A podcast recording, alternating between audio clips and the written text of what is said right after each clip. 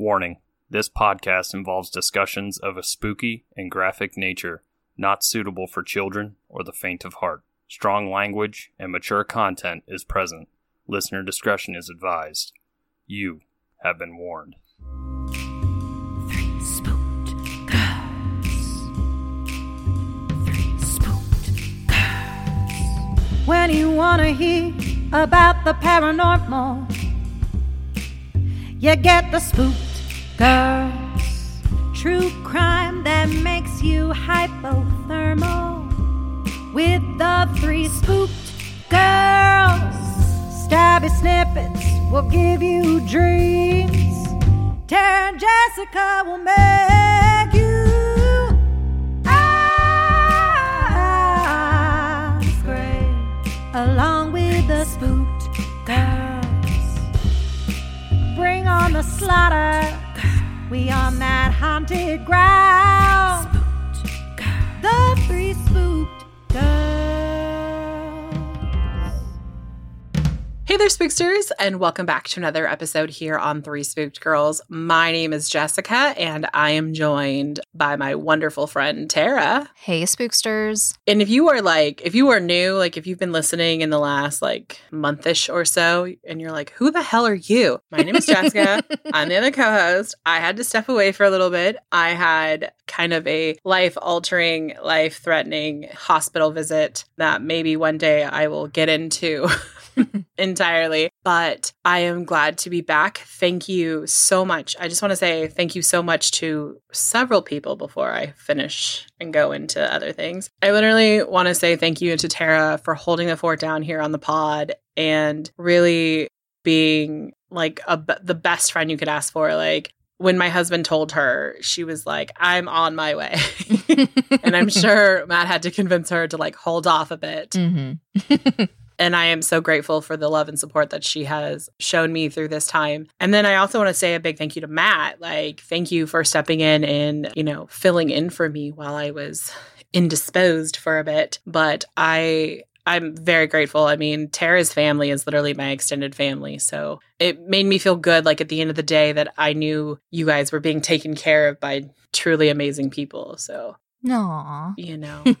and then thank you to you listeners for allowing me to take a break and kind of get back in my normal spirits. So yeah. Uh now that I have the mushy stuff done, if you want to hang out with us, you can do so on social medias by using the handle at Three Spooked Girls on Facebook, Instagram, and Twitter. We also have a fantastic Facebook group. I love this Facebook group. I can say that during my my downtime in my recovery, it was great to see all of the memes, all the different articles, the discussion posts. I loved seeing, like, you know, we got a new book of the month this month for August. I already downloaded it on Audible so that I can listen to it this month. So, raring to go on that. If you love reading or listening to books, we have a book club and you can help pick the book because there's a vote each month. So, it's fantastic. Mhm. If you want to help support the show, you can do so by heading over to patreon.com backslash three spooked girls or the link tree in the show notes below has a link that'll take you right there. For little as a dollar, you get a bonus episode each month, and then it goes up from there. There has been some changes over there, so definitely check it out. Some really good content that's going to be coming or streaming your way since we're going in a video direction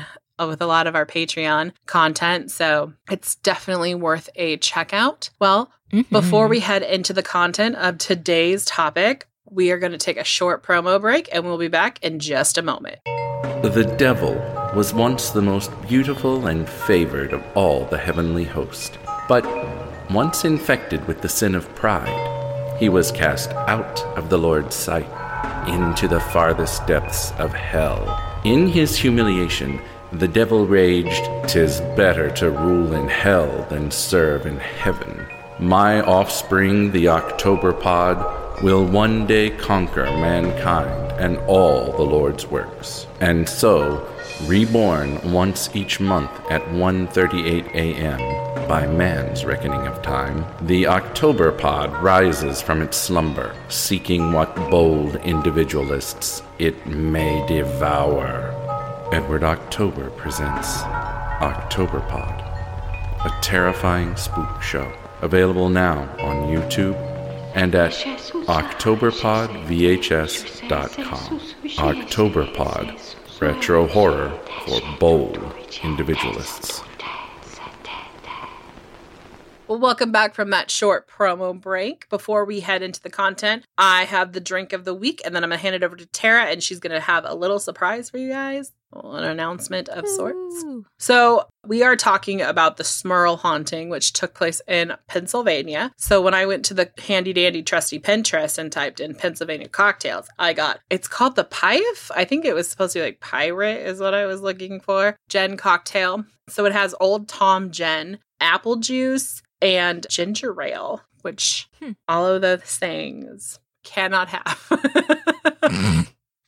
so I'm gonna stick with my diet Shasta over here. But if you want that recipe, you can head over to our Pinterest and get it there. We do have a Hmm. Pinterest with all our drinks on it. Mm-hmm. And then I'm gonna hand it over to Tara, and she's gonna tell you about our fun announcement we have.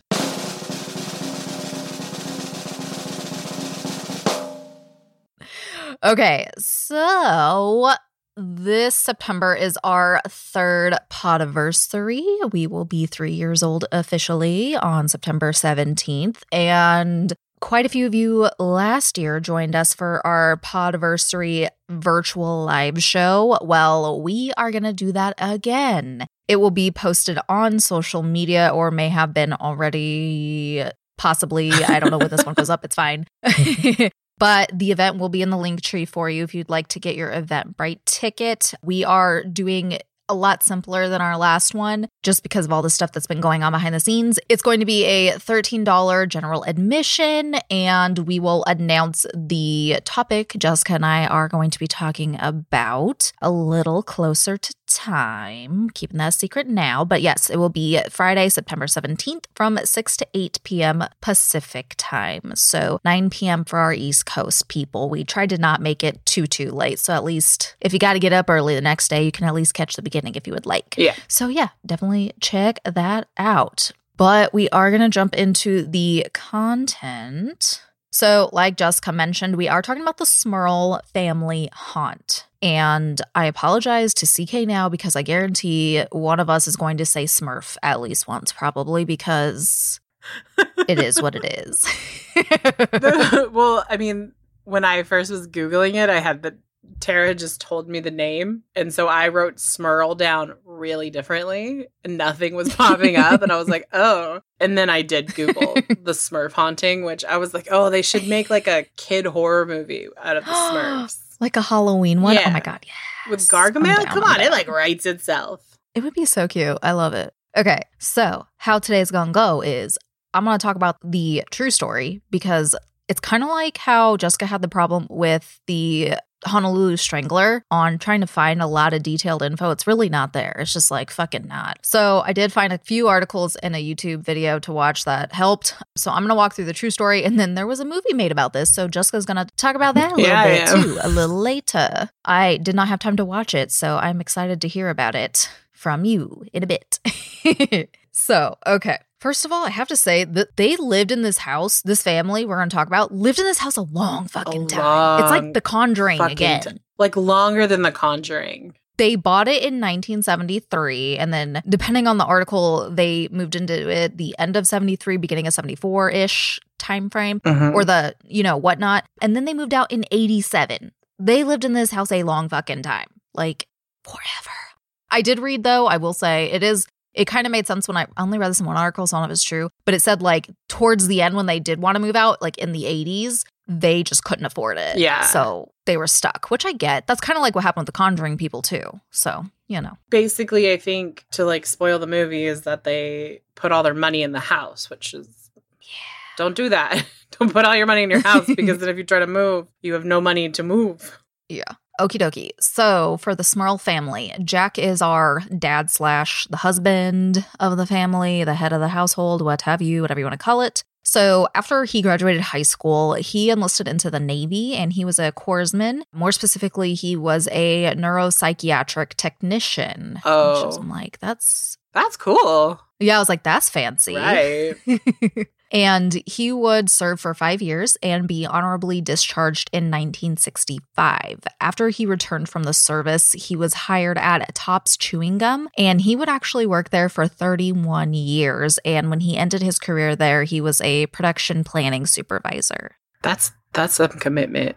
Hmm And it was also stated that he worked at a place called Lord and Taylor as a loss prevention associate and retired in June of 2004. So I don't know if he had like a second job there or what exactly was the deal with that. Those are the two jobs he had during his lifetime. But before all of that, of course, earlier in times, he found love. He got married to a woman named Janet, and they were together about a year before they got married. And their wedding anniversary was on December 28th, 1968. And there's not really much unfortunately about Janet. It's really morbid, but like the most information I got about Jack was from his obituary because he died a few years ago, which is sad because it's like they ha- they get a fuck. We'll get into it. He they have a fuck ton of publicity, but it's like they didn't give a fuck about knowing about the family. They just gave a fuck about the ghost stuff, which I'm like it's frustrating. But anyways, so what I could find though, they were described just as a regular family, nothing too crazy. They were both devout Catholics and they went to church all the time. They were a part of their church. They wanted to raise their own family that way. But in 1972, Hurricane Agnes happened, and this was a fucking horrific hurricane. Horrific. There was 2.1 billion with a B dollars worth of damage Holy done. shit. And that time Yeah. in 72, like that has to be trillions today. right? And even with that high damage amount, though, I mean, this is still a lot of people, but like I expected more. The death toll was 128 people. I don't know how that is in comparison with other hurricanes. That probably is high, unless it's like severe ones like Katrina and stuff like that. But yeah, And I don't Ugh. know how many deaths were like in Katrina or related to like afterwards. right. Yeah, I'm not sure. That's not anything I really looked at. If anyone knows, please tell us. Mm-hmm. So, obviously, this was a huge, huge hurricane. It affected a lot of the East Coast. Obviously, this is where our family is, and the Caribbean, and then up through Canada. So, the Smurls are in Pennsylvania, and they lived, oh my God. I listened to this town name and now I'm gonna say it wrong and someone's gonna yell at me. Hmm. they lived in Wilkes-Barre and their house was completely destroyed. There was so much flood damage like they had to they had to leave. Oh. And so the following year, going into 1973, they would move to 328 Chase Street in West Pittston, Pennsylvania. And fun fact, this is next to Scranton. So the home they moved into, this was a duplex and it was built in 1896 and it was said to be in a quiet middle class neighborhood. So like a normal neighborhood. And so what they did was when they moved there, Jack's parents moved with them as well. Mhm. So his parents, John and Mary, lived on one side, and then Jack, Janet, and they had two girls at the time they moved in named Dawn and Heather. They moved into the other side, and they had a German Shepherd named Simon. Mm, so and this wasn't like, I know, like, I mean, I wouldn't want to live in a connected building with my in laws. I love them to death, but no, like, I like having space. Mhm. But they apparently fucking loved it. Like, they were all super close. They loved it. Well, I guess it'd be really great for babysitting because you'd be like, "Hey, Oh, yeah. watch my kids." Like, you could even build Mhm. like a like a door between the two. Like, like a window even Mhm. at least just be like hey popping in are you okay okay bye and so it was said that the first about 18 months they lived there everything was great there was nothing weird happening so they got about a year and a half into it so yeah the haunting was from 74 on so i mean they lived there longer than that gap i talked about earlier but because this house was older, it was a fixer upper, and they decided to do some renovations, which Jessica mentioned, you know, they dumped a fuck ton of money. They did a, f- a lot of renovations. And this started to stir up activity, which we've seen in other cases. Doesn't make the ghosties very happy. So at first, it was the usual lights on and lights off, you know, doors opening and closing, all of that. Tools would end up moved, even though no one had touched it. And from here, there would be more activity, including a really disgusting smell in the house that they described as smelling like rotting flesh. Which at first I was like, how do they know what that smells like? But I mean, he worked in the medical field, so like, maybe. I also think that there's like this moment, like we've all walked up on like a dead animal somewhere in like a park or something Mm. and it's the smell of decay, I think Mm. people can kind of be like, oh, that's what that smell is. Uh, yeah. I don't think we have to have, or I don't even think you have to have firsthand knowledge of it. But you could just be like, mm, that's what that smell is. Yeah.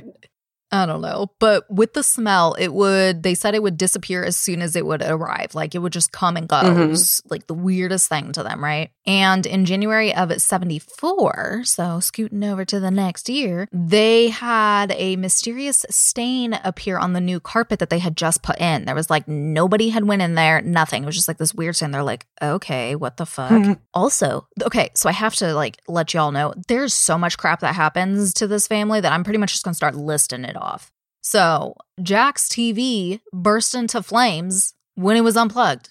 That's fun. oh my God. They said water pipes leaked even after repeated soldering, and the new sink and bathtub, after they remodeled over there, there was these like scratches that looked like an animal, like a wild animal had done it. And someone was like, Well, what about your dog? Blah, blah, blah. And they're like, No, their dog was not, you know, destructive. So, like, Simon is perfect and wouldn't have done that. Okay. I just have a really hard time thinking that German Shepherds like water because mine hates water.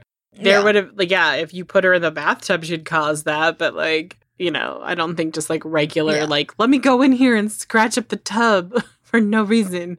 Right. And going into the next year, apparently their daughter, Dawn, she would tell them that she saw people floating around in her bedroom like apparitions when she was trying to go to sleep. Oh, that's fun. Right. And I guess they were kind of like, mm, I mean, I'm sure they probably wrote it off as like she's dreaming or something like Mhm. that. And the other stuff isn't too, too crazy, I guess. So they kind of just like kept living, like whatever. So at this time, things were going good. Jack was promoted at work and he was also a softball coach for his daughter. And at this time, Janet, going into 76 or so, Janet became pregnant with their twin girls who were born in 77, named Shannon and Karen. And she also liked to help out at the local high school. She worked and helped organize an anti drunk driving organization. So she kept busy. She kept busy, which is cool.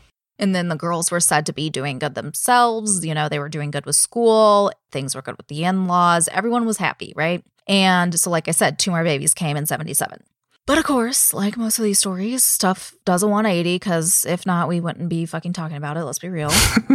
and it was said that shortly after all of this, a couple like bad things happened. One, the Smurls, Jack and Janet, they started having money troubles, and Jack's mom, she had a heart attack. I know, poor Mary. So a lot going on at once. Yeah. But what's interesting about all of this is around the time this stuff was happening, the ghost activity ramped up like big time. One thing was Mary and Janet both claimed that they had heard voices in their homes that sounded like the other person, which we hear a lot. Ghosts or bad spirits, what have you, they'll disguise as someone else to try to get trust or try to lure you to Mhm. wherever. One being fucking Janet was like, she said, I heard her calling me from the basement. And so I went and checked. I'm like, what would she be doing in your basement? How would she get in your basement without you seeing her in your house? I thought about it because, like, this part's in the movie, like, spoiler. Oh, okay. Yeah, Uh-huh. but I thought about it, like, in the way you're saying it because it's not exactly how it happens in the movie. you Yeah. know? Yeah. But I was like, if it happened when she heard her, like, they had their laundry in the basement. So maybe as, like, a money saving, like, per- like thing that they shared a washer and dryer.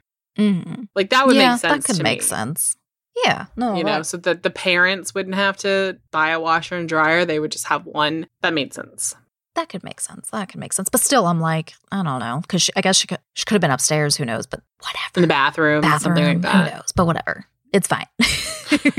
You're like, stop putting things that make sense into this. No, she would have Yeah. seen her. And then on the like the the parents side, they said that they heard like Jack and Janet's voices having a really bad argument, like cussing at each other, really going at it, really bad, really toxic. So they went over there to be like, "What the fuck are you guys doing?"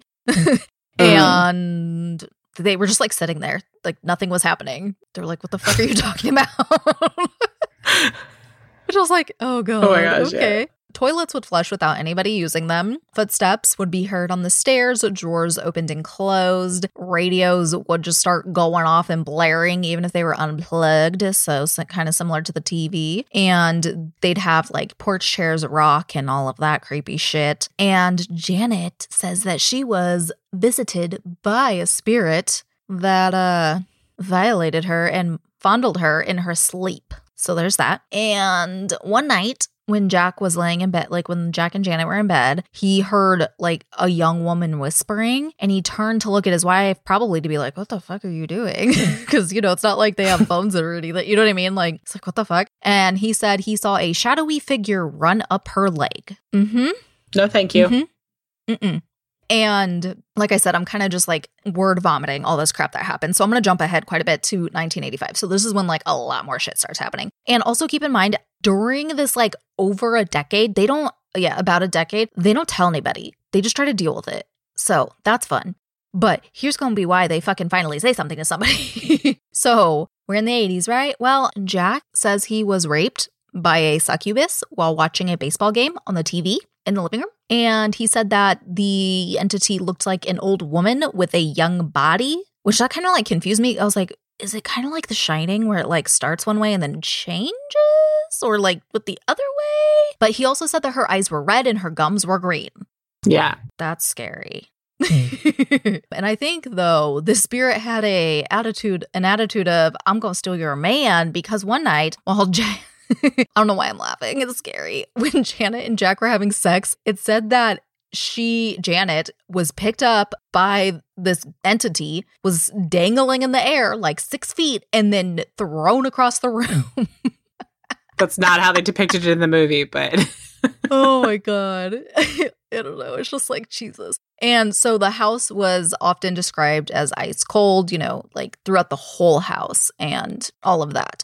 And then I think what was the scariest thing and kind of like obviously put them at like, okay, we need some freaking help is Mhm. they had this ceiling light. I keep wanting to say fan, but it's a light that they said started shaking violently by itself and then just like appeared to rip off the ceiling and crash down and it almost killed one of their daughters. It cut Mhm. her, like the glass or whatever cut her and it almost killed her. And so obviously if it's actually like I mean the other things are bad too, but it's like if it's hurting their kids, you know, Right. parents don't fuck around with with that. So it was said that they tried to uh, reach out to the Catholic Church for support. They contacted the Roman Catholic Diocese of Scranton, but they could, you know, they were like, well, we can essentially act like consultants on this, but don't expect any official, official involvement type of situation. And then apparently, one article said that Janet thought she was getting help from a priest named Father O'Leary, but apparently, this man did not exist. Allegedly, because you can decide, it was a demon. the Mhm. fuck? Right? That's crazy. So that scared them even more. That's not in the movie. that should have been, right? Like, that would have been fucking epic. So at this point, they decided to contact the Warrens, of the trash humans. I mean, the Warrens. Uh, it is trash. Okay, so but apparently Janet was actually skeptical of them. She thought they were not going to be able to help. She's like, no, Mhm. y'all, no. She didn't believe it, but she's like, at this point, I don't give a fuck. We'll do whatever. Right. I mean, the help that she's really wanting, which is from the Roman Catholic Church, she's like, please help me. And they're like, yeah, so we're trying to do a new modern spin on things. And like, exorcism just are not this century. So no, thank you. and the Warrens are like, sure. We'll Right. come on down. we come in. so of course, when they get there, Lorraine, because she's obviously you all probably know, but if you don't, she's clairvoyant, medium, all of that good stuff. She's the real deal. So they go around and she concludes that there is four spirits in the house. It was said to be a harmless elderly woman, a young and possibly violent girl, a man who suffered and died in the home, and a demon who had used the other three spirits to go after the Smurl family. So we got a whole gang going on here. So the Warrens were said to call in Bishop Robert McKenna, and he was said he's described as a traditional priest who refused to abide by the changes in ritual mandated by the Second Vatican Council. Ooh. rebel without a. Oh God, I wish I was more. Rebel with a cause. I was like, I wish I had more like lingo in the Catholic Church because I'm like, I'm sure there's something like right. rebel with a, a bishop hat. I don't. All the Catholics right now are screaming the name at me. My husband in the other room is like, it's this. it was said that he had performed more than 50 exorcisms for the Warrens. So he's one of those that worked with them. I wonder if it's. No, he had a different name because there's like a priest in a few of the movies. I'm like, I wonder if that's him. But no, I think he has a different name. I honestly think that like the, the it was like one priest and they just gave him different names because in the movie they're like he's not Catholic anymore he's Lutheran and I was like okay that's weird I don't know anything about any of that stuff. So, yeah, I have no fucking clue, y'all. Apparently, he conducted an ancient rite, and this pissed the demon off. Makes sense, right? Mhm. And their daughter, Karen, got super sick. She got like a, it says a strange fever and nearly died. I don't know exactly what all that entailed, but she got really sick and it was really scary. And then apparently, the entity tried to go and rape Dawn. And Janet and Mary both had scratch marks and bite marks on their arms and on their Mm. body. And it was just really affecting the whole family negatively. Like they were all super depressed. Makes sense, right? And at this point, apparently, Ed explained that they had moved into the second demonic stage, oppression, which follows infestation and is followed by possession and death. I'm like, Jesus fuck. It was in the movies. I'm just being annoying.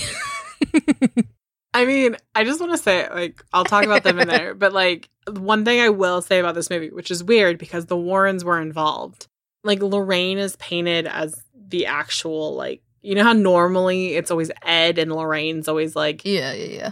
toned down like this actually portrayed lorraine as like the actual like real deal and ed is more of like i know book stuff so I mean, that could have been real life. Who knows? Uh, no I, I think it was very close to actual real life i think that i Yeah. mean you guys know that we think that ed manipulated lorraine and Mhm. used her gifts to make money Yeah. Yeah, there's going to have to be like an expose episode of them. We're going to have to do that. So, okay. it's gonna be a lot of we hate him yes, we hate him. He's trash. Okay. So, the priest, McKenna, Mr. McKenna, Father McKenna, whatever. I'm not religious. It's fine. Someone will probably leave a bad review about that because they also hate my cousin. I still think it's me. I still think they were like, the other one cusses too much. I like him better. No, it was pretty sure they listened to an episode of me and Matt, but it's fine. I'm like, did I even cuss that much? I don't even know. Anyways, That's why I think it's me. I mean, I don't know. It's fine. It's fine. I'm over it. So he did another exorcism in the spring, and of course, no luck. And it was said that the demon even went on camping trips with them to the Poconos and fucked with Jack at work. I mean, It didn't like Jack. this is one of those things where we talk about that like demons attached to people and not necessarily to places. Mm-hmm. Mm-hmm. And they, at this point, they're like, well, they thought that too, because they're like, well, if we move, the demon's just gonna come with us. Like, Which is an excellent point for not moving. Being like, if I Yeah. go to work and it's there, of course, when I move to a new house, it will come with me. Right. They went to the Poconos and it was there. So, like, you know what I mean? Like, they went like away. Yeah. So, apparently, the church is like, no, we're not going to mess with you. Goodbye. So, this is when they decided to do a TV appearance, right? And they were anonymous for this. They they talked to Richard Bey on a Philly talk show called People Are Talking. And apparently after this the demon was pissed and it said that Janet was thrown against the wall again. So it's just thrown Janet all around the house, apparently. And then a entity appeared to Jack, and it was se- described as a monstrous creature resembling a pig on two legs. I can't. My brain can't even like what. I'm thinking of like the there's like a cartoon pig. I think it might be the cartoon version of Charlotte's Mhm. Web where like Wilbur stands up on his back legs at one point Possibly. in like a dreamy type song. I don't know. There's like I've seen it. Like what popped into my head was all those mutilated toys from Toy Story from Sid. I thought of like a pig with Barbie legs or something. I immediately the second thing that popped into my head was the fetal pig from the Bob's Burger Oh, episode where Tina like like do the dissecting and then she's haunted by it because it's always on two legs. Oh god. If anyone wants to Uh. draw the Smurl pig, please do.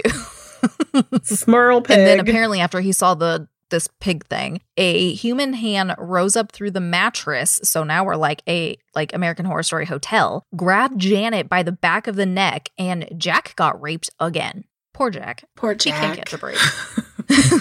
No, we can't. Literally, it's horrible. No. And as this story started getting media attention, it literally went worldwide. Like, not even just across the US. Like, there was a video I watched that had mentioned some of the neighbors and stuff like that. And they said there was like a news source there from like Germany that came and they were like swarming the house trying to see if they could see anything like from outside happening and people like not report media people would go and do the same shit like it was just like a lot of fucking people all the goddamn time like around there and this was a small town like they had under 5000 people I believe it was so super super small so that you know this was totally disrupting everybody and obviously, people didn't like that. Going into 86 or so, like people started, you know, talking shit and being like, this is a hoax. They're just trying to get attention, you know, that kind of stuff that comes with these kind of stories. But they did an interview with the Wilkes Barre Sunday Independent newspaper. And that interview is what caused all like the circus shit with like fucking everybody coming through type of stuff. And basically, after this, the movie that Jessica will talk about came would be contracts would be coming up, and then the book contract, all of that. So they're like, oh, they're doing this for money. Yeah. And then this guy named Paul Kurtz, he was the chairman of the Committee of the Scientific Investigation of Claims of the Paranormal, or CSICOP. I'm like, CSI cop? Okay. I just like that it's like such an official name and it literally means Right. nothing. Like there's it's not an actual like law enforcement. But they're investigators, though. So they were based out of mm-hmm. Buffalo, and they told the Smurl family that they would pay for a week in a hotel with private security guard while they examined the house to see what was going on. And they also offered free psychological and psychiatric examinations to try to see if anything anything underlying may be causing any kind of like hallucinations things like that right and according to the Smurl family, they said that this organization already had their mind up that this was a hoax and, you know, this wasn't going to go good. They knew it wasn't. And they wanted to obviously work with the church and the Warrens. But apparently, two of their investigators went to the home, and the Smurl family's like, nope, fuck you, goodbye. but later, Paul, there was an article he wrote for the Skeptical Inquirer. I'm like, where are all these things? And then apparently, this organization also had a CSICOP journal. I'm Mm. like, interesting. Makes sense. Their own publication. And they said that this case was not paranormal and that the Smurls denied them access because they were afraid of what the organization would discover. And he cited discrepancies in Dawn's account of her experiences, and they were critical of the Warrens, which I'm like, if you're already critical about the paranormal at this house, obviously you're critical about the Warrens. Like, duh. Dawn is a child. Like right. and exactly. it's a traumatic experience. And some children have a hard time recalling traumatic like details. Right, exactly. And he also suggested, I grabbed the bullet points for you guys on the exact things he suggested. He said these were natural explanations for the phenomena experienced by the Smurls. One, abandoned mine voids in the area, settling and creating strange noises. Two, delusions by Jack Smurl that he was raped by a ghost. So he's implying he has some kind of mental illness, I guess. Three, a broken sewer pipe was causing the foul smells. And four, pranks done by teenagers. Which I'm like, for that fucking long, those teenagers would have turned into adults. Would they really keep on? And I feel like somebody would have got caught. Right. Also, in the the discrepancy in Dawn's story, like these Mhm. things happen multiple times. So like Right. if you're having these traumatic events and they're happening over and over and over again, you might mix up some details of like what happened when. Like could you imagine like being in your room at night and then like hearing your parents screaming because an entity is tossing them about?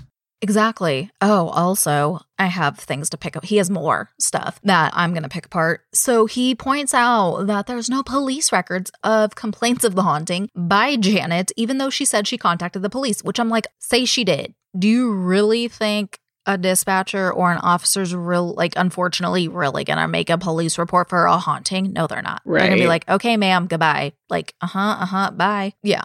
I was saying, and what if she just like happened to like the next day walk into a police station and tell someone what happened and they just laugh at her and then she walk away? Like, stop being, stop being so judgy. Exactly. And even if she went to follow up, I'm sure like because it was a small town, everybody fucking knew. So like they'd be like, okay, you know what I mean? Right. And then of course he talked about, you know, the money thing, like I already talked about, saying, you know, they wanted the movie, they wanted all this, da da da. But the Smurls are like, no, we're not doing this for money. Like, we just want this shit to stop. Hello. Right. But I guess that it's really kind of confusing. So I get because I watched like a part of there'll be it'll be on the sources page. There's a YouTube video. It's like an hour and a half, so I didn't watch all of it. But they talk about this stuff too, right? And apparently Ed Warren kind of like raised doubts with reporters and made them a little skeptical because there was a press conference he had in August of 1986. He said they had recorded paranormal sounds, which was groanings and gruntings and things like that, and had videotaped an unclear image of a dark mass moving through the house. And when asked to produce the tapes, he declined, which I'm kind of like, well, I mean, it's his shit. He doesn't have to give it to you. it's not like it's evidence in a crime. It's a reporter asking for something. And I mean, I can understand they don't have the best relationship with the media. And could you imagine if they like Mm-mm. destroyed his tape or if they Mhm. bastardized it by like editing things into it? You know, I could see where Ed would be like, not that I think Ed's a good person or make good choices, but I could see where he would be skeptical. Yeah. And then I guess like shit kind of went around to, he said to one reporter that he gave it to a TV company and they're like, well, what one? And he's like, I can't remember. And then I guess another time he told them that they handed it over to the church. And I'm just like, well, they were like, why would you even go that route? The church wanted nothing to do with you. And like, you're doing all these interviews with your wife. So, like, you should have just said the TV company, even if you kept it, dummy, or just said, I have it, you're not having it, you know? Mhm. and of course, reporters asked to stay in the house and they were like, no, no, no, and all of that. And basically, it came out about like how a couple other priests had went to the house in the beginning and they and it was so funny because they were like and priest so and so said he was going to move in for a while and to witness the activity after 2 days he left i'm like oh okay mm-hmm. great so basically like at this point, the Smurl family was overwhelmed. They didn't want to deal with the press anymore. So this is when like the Warrens kind of just like became the forefront of this case, right? Now, apparently they also besides Lorraine, they talked they worked with another medium named Mary Alice Rinkman and she came and, you know, took a look at the house, all of that and she agreed that there was those four entities that Lorraine brought up that I mentioned earlier. Mhm. And she said, Mary said one was a confused old woman named Abigail, and the other was a man named Patrick who had murdered his wife and her lover and then had been hanged by a mob. Wow. But she couldn't specifically identify the third, but the fourth was said to be a powerful demon, is what she said. Which I'm like, oh gosh. Why all old ghost ladies name be named Abigail? I feel like Right? every time they're like, and then it's at, not making fun of them, just saying. I feel like there's just a lot no, of no, no, old yeah. ghost lady Abigails out there. Like, there's not really like a Jessica. Right, exactly. I know it's like that meme where it's like, why is there no like early 2000s ghosts? Like, what the fuck? Mm. It's because we're all tired. That's what happened. We're we're That's we're true, napping. now. We're like, yeah, we're not gonna haunt you for like 200 years. Leave us alone. maybe it's like a thing. Like maybe you can't haunt until like you've earned your stripes on the other side. we'll find out. We'll find out one day. So, with all of this crazy like media circus going on, the the Scranton Catholic Church that I mentioned earlier, they finally were like, okay, I guess we'll take over this investigation and help if we have to. Like, you know, they were very reluctant about it. I'm being a lot more snooty than they like they probably were. Who knows? but the Warrens had planned this mass exorcism with several priests, and prayer groups went to the house to help. Give comfort. And it was said that the Reverend Alphonsus Trabold of the St. Bonaventure University, Jesus Christ, was asked by the Scranton Church to investigate, and he said he believed the Smurls were, were sincere and disturbed by the events, but could not say whether demonic presence was the true cause. Got it. Yes, and Father McKenna had to swoop back in. He came a third time to exorcise the house a third time in September of 1986. And supposedly this time it was effective. And they were good for about three months. So once those three months came, it was around Christmas time of 86. Jack saw the black form apparition thing again. And when this article's like, and it beckoned him into the third stage of possession, like Jesus. But he was said to clutch his rosary and prayed, hoping this was an isolated incident, but everything came right back up. Well, as you guys know, we mentioned in the beginning, they do eventually move out. They moved to another town, actually, before the book came out, The Haunted, and this was set to come out in 1988 and the church performed a fourth exorcism in 1989 which seemed to finally give them peace and the film version of this titled The Haunted was released in 1991 and with that, I'm gonna let Jessica tell us about this movie. In fact, it was released on May 6th, 1991. Wow. yeah.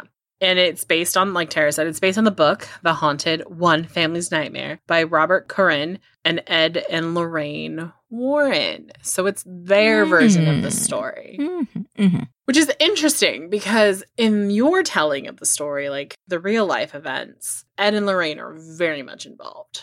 In this one, they're more of like sideline consultants. Like they come to the house, they send a priest, and they meet a couple of times, but for the most Hmm. part, they're like only on the phone. Interesting. But you know, their stories change a lot. And then as there's like movie books and movies on other cases, it also changes. Yeah. So yeah. I, I think this is one where like maybe because it was on a network because it was on Fox network, I think they were Mm. like, maybe we should because they were still very much practicing at the time. They like pulled back so they looked more credible versus like Probably. how they like if they were involved the whole time, people might be like, Well, they're not very good at their job. yeah, like I said, it was produced by Fox Network and actually premiered. It was a made for TV movie. Mm. So let that be known. The runtime is a hundred minutes. Okay, so according to Wikipedia, the plot of this is the Smurl family moves into a new home on Chase Street, only to find that they're plagued by three spirits and a demon. The demon wants to destroy their family, and they are desperate for help until they find the Warrens, which is like kind of not how the movie goes. At least that's not how I interpret it. It starred Sally Kirkland, who played Janet, and Jeffrey DeMunn, Mhm. uh, who played Jack. You probably, if you saw their faces, you'd be like, oh, yeah, they were on TV in the 90s. Yeah, that's kind of who they are. I could only find this movie on YouTube. It told me it was on Prime, and then I went to Prime and I was all excited and I typed it in, and it was like, this video is not available. I was like, liars. but it's a very 90s movie, but the quality on YouTube is grainy. I apologize. It's what I found, but it is watchable. Like, some parts you're like, oh, is that a face? Oh, that's her face. It's just blurry. Okay.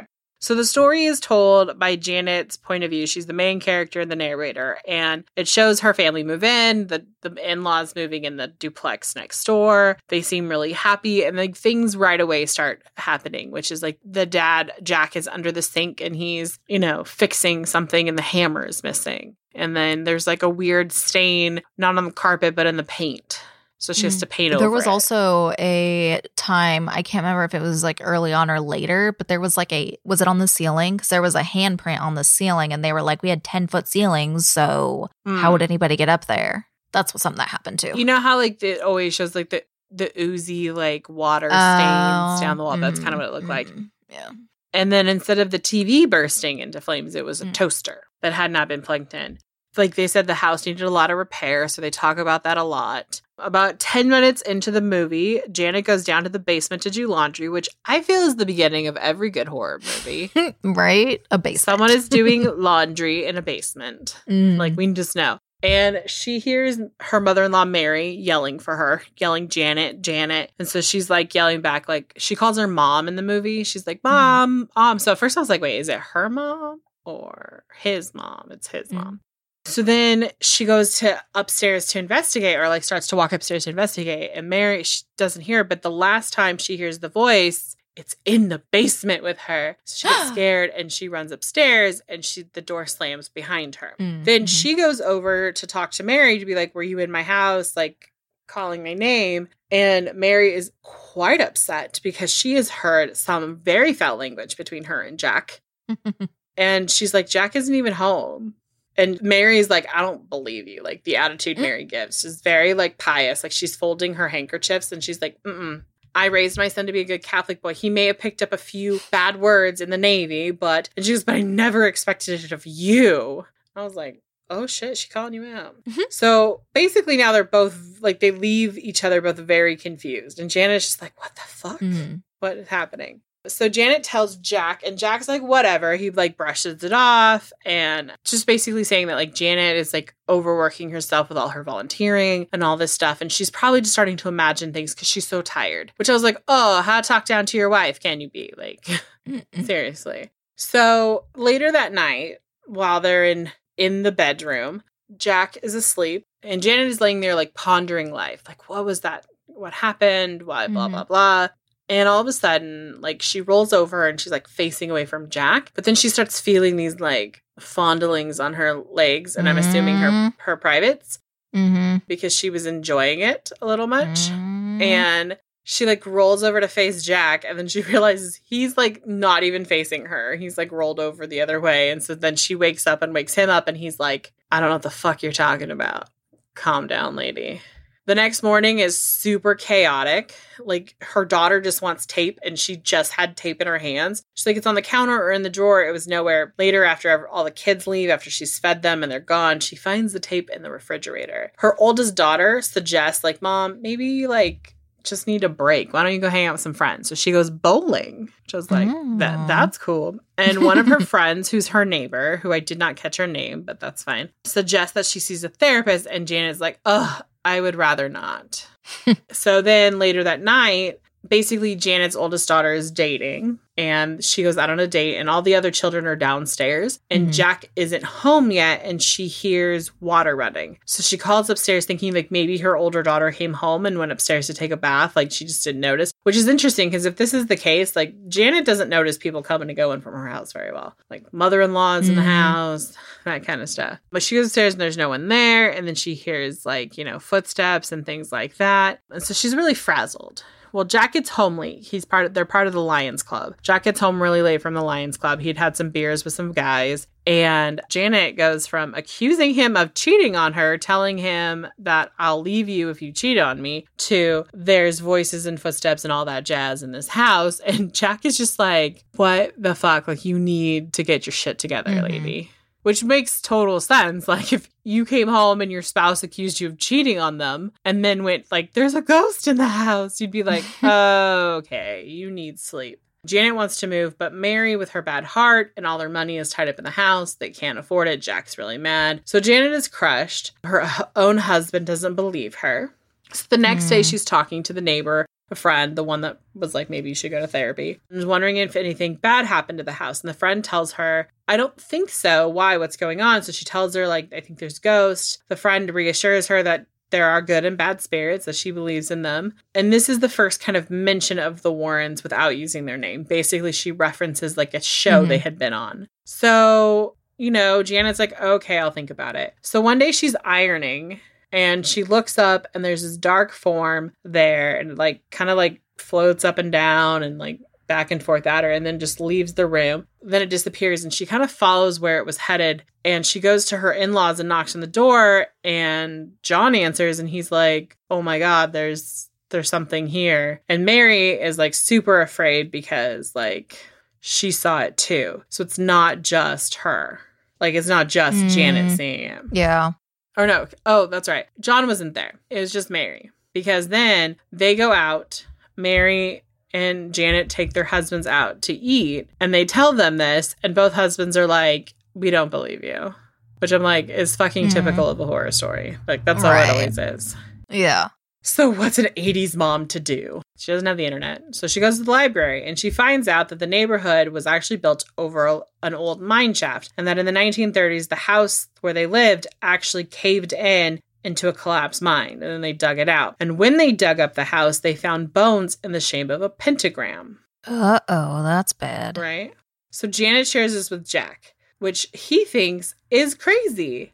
Until that night when they're in bed, Janet wakes him up because she's hearing voices and he's like, No, you're not. And she's like, Put your head on my pillow. And he puts his head on her pillow and hears the voices. He hears them twice. So now he's like, Okay, this is weird. So he kind of believes this. So then they're like cuddling on the bed. And then, like, on his side, because he's like, You can sleep on my side with me tonight. Because, like, your pillow is obviously possessed. So it's your side of the bed, not mine. And when they're sleeping, the ghostie pulls down the covers and starts touching and fondling her leg, which then she wakes up and yells, and Jack sees it. And he actually puts, like in the movie, he puts his leg over her leg and like he could feel the Oh. touching. Ugh.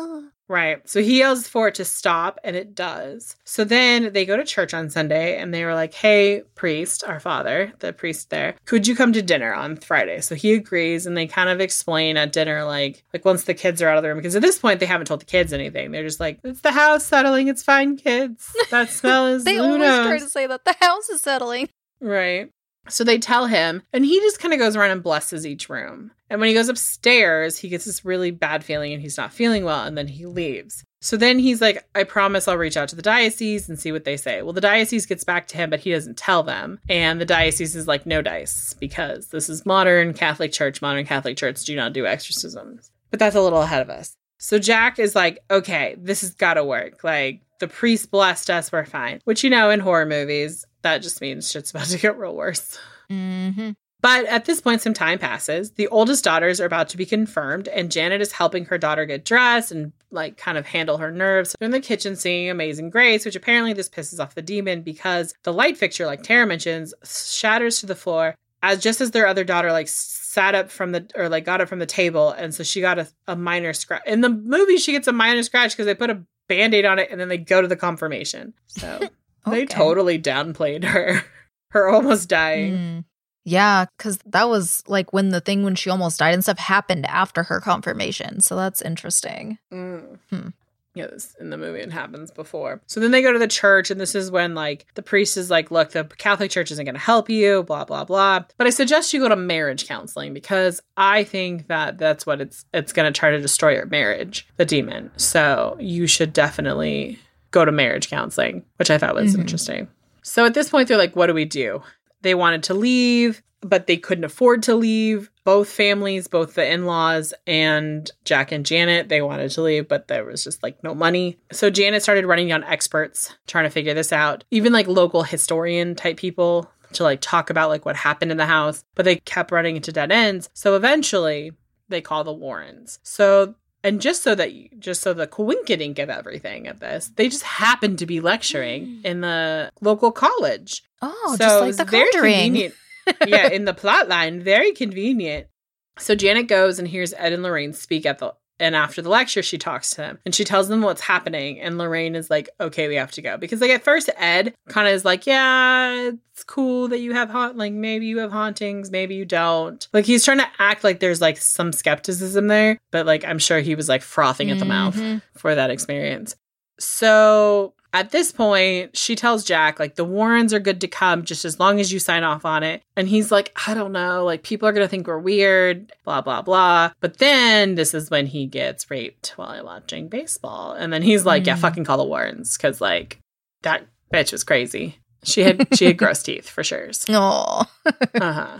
So at this point, ja- it's safe to say Jack is on board and the Warrens have come over and Lorraine does her thing where she like goes through the house, which I thought was really interesting because they like just have her walking through the house with like a crucifix, just like a crucifix, like no holy water, no nothing, just a crucifix. And this is where she goes in the kid's room and the mobile starts spinning and she's like, oh, Jesus, you know, like, oh my gosh. She's very like dramatic about it. Mm. And then she goes into their closet and she smells the horrible smell. So Uh-oh. then she walks out of their room and looks down the hallway towards the master and there are two ghosts standing there and they're wearing like period clothing which is like the old lady and then the possibly Mhm. violent girl Then she comes down and tells them about the four spirits, like Tara mentioned an older woman, a younger girl who's possibly violent, a man that had died or suffered greatly in the home, and then the rapist demon. Which is funny because the scene I'm not it's not funny. It's not funny. In the scene where they they pan to the Warrens, they're like, We've only seen a few cases with that level of like rape energy. Like that was the kind of the line. I was like, Really? That's what you went with, people?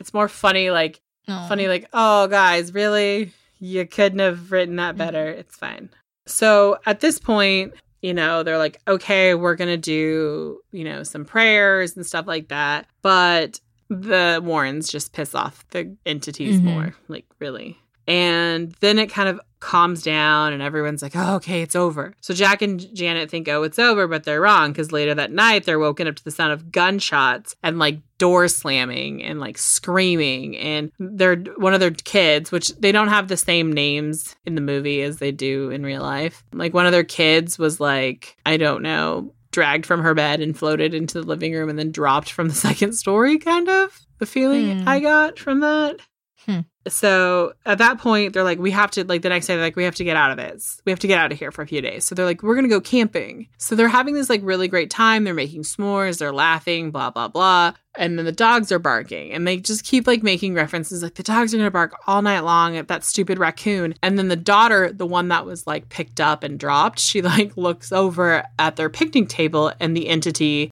the big black entity, is just standing there, like, the f- mass of Hmm. energy. And so Jack picks up a rock to throw at it, and Janet's like, "Don't do it. We don't know what, what it'll do." And I was like, "That's smart. Yeah, that's Thank God point. one of them." Because I was like, "No, that could have ended bad." So they're like, basically, we can't go anywhere. So they call the Warrens, which is like the relationship that they basically shows the rest of the movies. The Mhm. Warrens are on the phone with them. They're like, okay, we're going to have to get the house exorcised. So they call a priest who's a Lutheran. He's an ex Catholic priest to like, you know, come in. And he does. He comes in and does a exorcism, but he says that normally exorcisms are done by three priests. But lucky for him, Jack was an altar boy, so he could fill in. Mm. I'm like, that doesn't count. That's not the same. That's like being like one time I played doctor as a kid. It's the same. It's like, no, there's other uh. qualifications, I'm pretty sure. Yeah, so the priest began the exorcism and the family begins to pray, and the demon doesn't like this. and starts screaming and smashing things. They keep praying and they keep praying until it stops, which then they have peace, and then it smells like roses. And he's like, This is what happens when the exorcism is done and good. You smell roses. And for some time, they had peace, and every once in a while, they'd smell roses, which I think was just the demon fucking with them. oh man. You be like, oh, remember that really great feeling you felt when all this stopped? Oh, here's this, here's a, like an olfactory like stimulant that's gonna make you feel like everything is fine. Just kidding, it's not. So now Janet is like walking downstairs to do laundry, and she basically feels something like push her. And she yells no, and she falls backwards, and she's like, pray- like she's screaming and praying and like running to get her holy water. And so she gets her holy water, and she's like dabbing on her side where she like fell against the steps. And then she kind of realizes she's like, oh my god, I just tripped. That's all this is. But at that exact time, or very soon after, Mary's vacuuming in the house next door in the other duplex, and she sees the demon, and it gets really close and almost touches her. So she's very scared. And Mary has a weak heart. Remember, she had a heart attack. Mm. So at this point, Janet's like, fuck everyone. Nobody's listening to me. The church needs to help. I'm going to the bishop. So she goes to the office in Scranton, and the bishop is like not available to see her and doesn't have availability for like three months. So she tells the, the secretary what's going on, and the secretary is like, write down your name and number. We will be getting back to you. So then the next scene is in Jack and Janet's bedroom. Basically, this hand goes around Jack's neck, kind of, and like makes him go into like a deep sleep. And then it picks up Janet and throws her about the room. And she's screaming, and Jack is just sleeping, like out of it, which I think would be more terrifying to be like being tossed about, but to see the other person just being like, oh, this is the best sleep of my life. like, oh my God. This is like and it would be such a mind trip. So then Mm, Janet ends up waking him up and he's trying to help her, but then he becomes instantly paralyzed. And then they basically like, that's it for Jack. He's like, I want to go to the press. We need help. Maybe if we go to the, he, so he's talking to the Warrens and he basically tells them, I want to go to the press because I think then it'll make the Catholic Church help us. So they were like, that's not a good idea. Don't do it. Which I was like, don't do it because then they can't have the whole story. Facts. right. At one point, he sees the demon in like the the blobby form Mm. and he starts taunting it as very Baggins energy, like very Zach Baggins energy. Baggins, Baggins, sorry. very much. I was like, oh Lord. So the story kind of starts picking up. Like Tara said, like in real life, people were like camped out on their lawn, like reporters. They were like really trying to get this story. And it so it basically backfired. Like they just wanted to help, but now they had this whole other chaotic thing. Like they show in the in the movie, like people were faking being possessed and stuff on the lawn and everything like that. And so while the reporters are there and the looky loos, the bishop sent Father Kent to stay in the home. Now he was supposed to stay for a while, but he only stayed for two days because nothing happened while he was there. Which I was like, if I was a smart demon, there was a priest there, I would not show myself during that time because then they're gonna have an exorcism and I want to stay in the home and destroy them. Mhm. So like let's not do that. So the priest leaves. Janet runs after him, like, don't leave. And then people are basically like yelling and trying to attack her. Like, Mm. you know, they threw a brick through her window. Grandpa's, yeah, Grandpa John grabs a gun and is like Ooh. fending them off. fucking be like, get the fuck out of here. Yeah, so Grandpa John is on the porch with a gun, and then the reporters are all going crazy because they're like, "We want a Mm. story. We want to come in. Like, let us in the house. Let us like stay." Blah Mm. blah blah. So Jack gets home with the girls, and they're all like trying to get inside, and people are harassing them. And Jack's like, "What the hell is going on?" And John's like, "Get your gun." So then Jack and John are out on the porch with guns. I'm like, Oh, "Oh, god. Lord Jesus!" This is bad. They're defending their home. yeah. And at this time, the lady next door who is like, you should get therapy, or I have this prayer group, shows up with her prayer group. And they all go inside and they're singing and they're praying. And basically, this helps the family. And there's this time of peace in the home. And even the reporters like get into it in the movie. Like they all have these candles and they're all like kneeling down and praying for the family. And, and Mm. so basically, the family is like, Yay, we're free. And they move because they end up moving because the press, like everyone knew where they were and they were getting no peace. And also, like crazy people were like trying to like get into the house. So the movie ends with Janet hearing her name being called like the first time in the last movie and then her staring off into the the abyss. So you know Mhm. that it's happening again. And then it flashes and it says the so the last image is like black with like white font, like do you remember the old school like Mhm. kind of thing. It said on there that the church finally sanctioned an exorcism in May of 1986 and that they lived happily ever after after that. Okay. So that is the that is the movie it's quite like it's like you're like oh so that's what happened okay like Sounds like, very when I was 90s, watching though. right when I was watching the movie I just had to text Tara I was like did the rape really happen and she's like yeah, yeah. I was like oh thank God they only did it once in the Yeah. At least they didn't show it multiple times. yeah that would have Oh, been bad God. So with that we're gonna go ahead and wrap up this episode we hope you enjoyed it it was definitely different I like the stories where it's like I like stories like this where it's like kind of like part of American horror culture. Right, but I hadn't heard of it. Mhm. I think we kind of someone had suggested it. So, yeah. I liked it. I was an, it was I mean it was an interesting story because it had a lot of the same themes in it that we see a lot with like Ed and Lorraine, the Warrens. Mhm. But I think this also like the telling of it in the movie form, they really took themselves out of it. So Mhm. unlike The Conjuring, which is like, hello, we're the Warrens, Yeah. let us be here. So with that, we're gonna go ahead and sign off. Remember, if you want to get get a ticket to our third Podiversary live show, just either like check socials or the link tree or wherever ever you can find a link. or ask us. Just Yeah. ask, tag us, whatever. We will get it Yeah, to you. we will make sure you get it. With that, we're gonna sign off. We'll see you next time, guys. Bye. Mm, bye.